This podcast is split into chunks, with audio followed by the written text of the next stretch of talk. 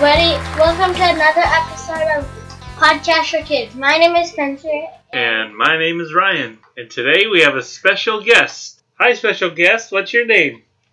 Bob, Hi, Bob. Hi, hello. Bob. Where are you from? I'm from the planet Saturn. Welcome, Bob. Now, Bob, that's a very uh, human Earth type name. I didn't think on Saturn you would have a name like that. Yes, on Saturn we have human names like Bob and Joe, Sam, and Oh, So we have some questions for you, Bob. okay, go ahead. What's the temperature on Mars? I'm from Saturn. I mean, Saturn. Uh, the temperature on Saturn. Um, let me let me check with Siri. You have Siri on Saturn? Yes, doesn't everybody have Siri? What is the average temperature on Saturn?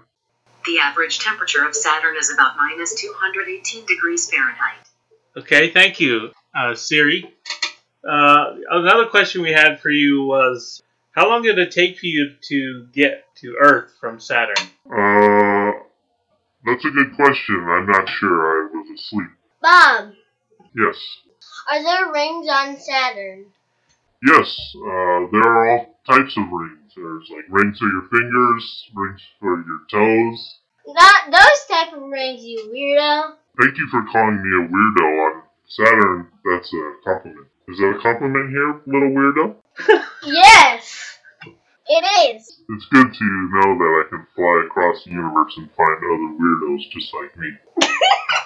Bob, um, so so the rings that Spencer is asking, you know, like, if we look the at rings around Saturn. right, not rings that you wear. So there there are rings. Yes, oh, oh, yes, of course, there are rings around Saturn. They are made up of asteroids, actually. They're circling around our planet. Oh, that's cool.